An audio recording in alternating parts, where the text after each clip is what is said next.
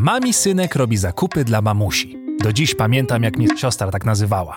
Jako dziecko byłem przekonany, że to coś dobrego, ale gimnazjum szybko zweryfikowało wiele rzeczy w moim życiu, szczególnie te dotyczące kim jestem i za kogo się uważam. Ale dzisiaj myślę, że akurat w byciu mamim synkiem nie było niczego złego, bo do prawdziwej, szczerej i dorosłej miłości do własnej mamy trzeba po prostu dorosnąć. Dorosnąć trzeba też do zrozumienia tego, że dzieckiem w oczach matki będzie się zawsze, choćby już siwizna pruszyła włosy. Bo mamy już takie są.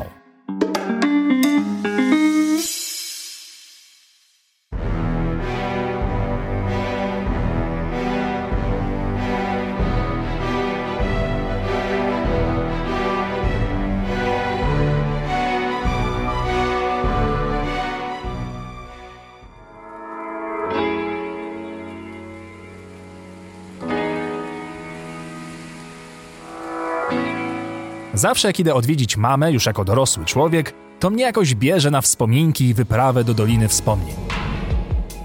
Jak żywe przed oczami stają mi wtedy obrazy tych wszystkich wspólnych chwil, które uważałem za oczywistość codzienności, nie widząc tytanicznej pracy w tle.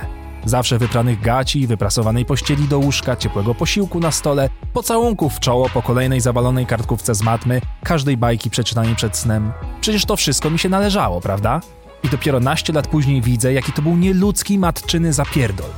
I mój brak wdzięczności, który mama znosiła z prawdziwie boską cierpliwością. Bo w jej środku, niczym niewyczerpany reaktor jądrowy, pracowały atomy miłości, których nic nie było w stanie ugasić. Nawet kolejne zebranie w szkole, z którego wracała cała zapłakana. Pamiętam też te wszystkie jej wymówki, usprawiedliwienia, wyjaśnienia i lukrowane słówka, które miały na celu obronić mnie przed zgnilizną rzeczywistości. Jak to dziecko ma w swoim wrodzonym zwyczaju, wierzyłem we wszystko bezgranicznie. A potem człowiek któregoś dnia nagle doznaje olśnienia, które przeszywa go jak zimne światło. Że to wszystko to były słodkie kłamstwa. Medycynę studiowałam. Piękne czasy. A nie skończyłam. Twojego ojca poznałam potem.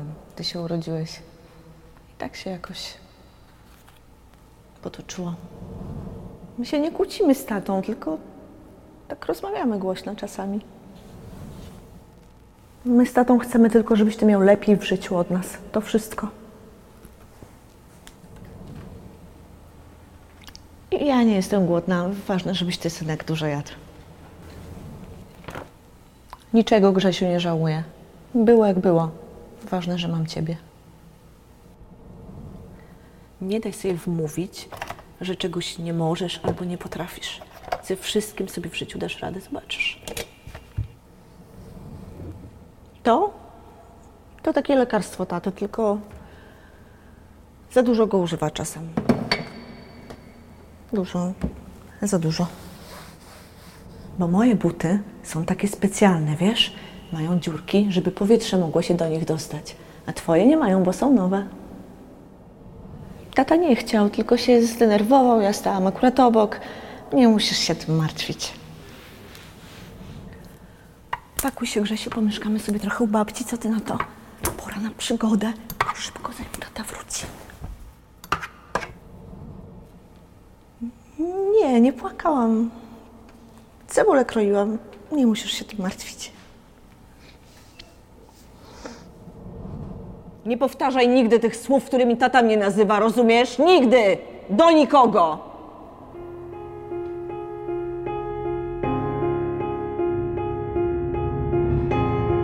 Zabawne wieczory przy świecach i teatrzyk cieni, a w tle brak opłaconej faktury za prąd. Wesoły makijaż mamy, w którym wyglądała jak panda, a w tle podbite oczy ręką męża. Zawsze duży kotlet i surówka dla mnie, a w tle pusty żołądek matki i dojadanie zimnych ziemniaków z garnka. Kolorowe kredki i nowy piórnik, a w tle codzienne wyrzeczenia, byle tylko smród biedy nie dotarł pod mój nos. Zabawa w głuchego i zakrywanie mi uszu, a w tle krzyki ojca pijaka i dziwkarza. Mógłbym tak wymieniać wszystko rok po roku ze swojego dzieciństwa.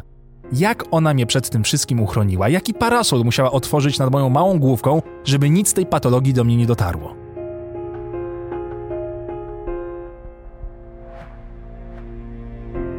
Siostra pierwsza się ogarnęła. Nim szesnastka jej wbiła na kark, już mieszkała po kątach u innych, byle nie w domu. Zawsze była odważniejsza, bo i charakter miała po ojcu. I rozumiała jakoś więcej ode mnie. Ja w ogóle z życia mało rozumiałem, bo klosz matki był z mlecznego szkła i mało widziałem. ale nie mam jej za złe. Trochę ze mnie pierdołę zrobiła, ale teraz wiem, że po prostu widziała, jaki kruchy byłem i jestem. Że jakby mnie puściła w ten świat realny, to by mnie musiała potem lepić z gliny od nowa. Zawsze się zastanawiałem i zastanawiać się będę już do końca życia, czy byłem chujowym synem. Czy spełniłem jej jakieś tam oczekiwania względem mnie, czy więcej jej przyniosłem koniec końców radości czy smutków. Czy więcej łez wylanych było dla mnie ze szczęścia czy z rozpaczy. Czy śniła o mnie sny radosne, czy też w poduszce grzebała koszmary lęku o swoje nieporadne dziecko. I czy chociaż raz odetchnęła pełną piersią i powiedziała sobie samej, że nie muszę się o niego martwić, chłopak da sobie radę, dorosły jest. Wmawiam sobie, że tak było, ale podskórnie wiem, że matka martwi się do końca. Na zawsze.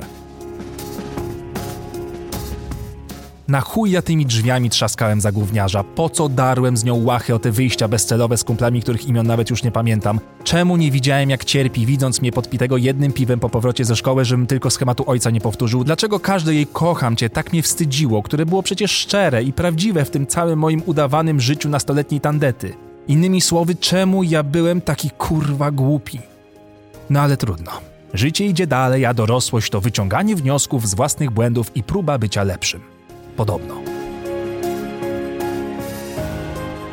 Więc teraz, jak już wszystko jako tako ogarniam w tym swoim podrzędnym szarym żywocie, to staram się chociaż raz na jakiś czas mamy odwiedzić, posprzątać coś u niej, wnieść trochę światła i zwyczajnie pogadać.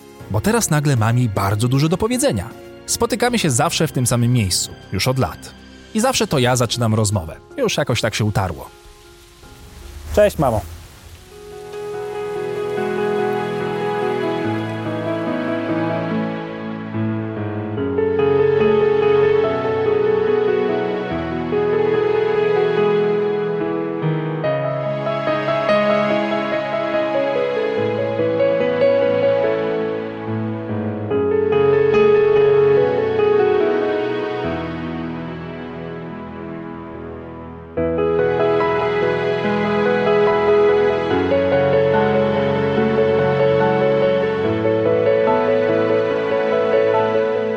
Sprzątam więc dzielnie ten marmur, jak sprzątać nigdy nie chciałem własnego pokoju i stawiam nowe światełko na płycie, co by rozgoniło trochę szarość dnia, a potem tak z godzinę gadamy.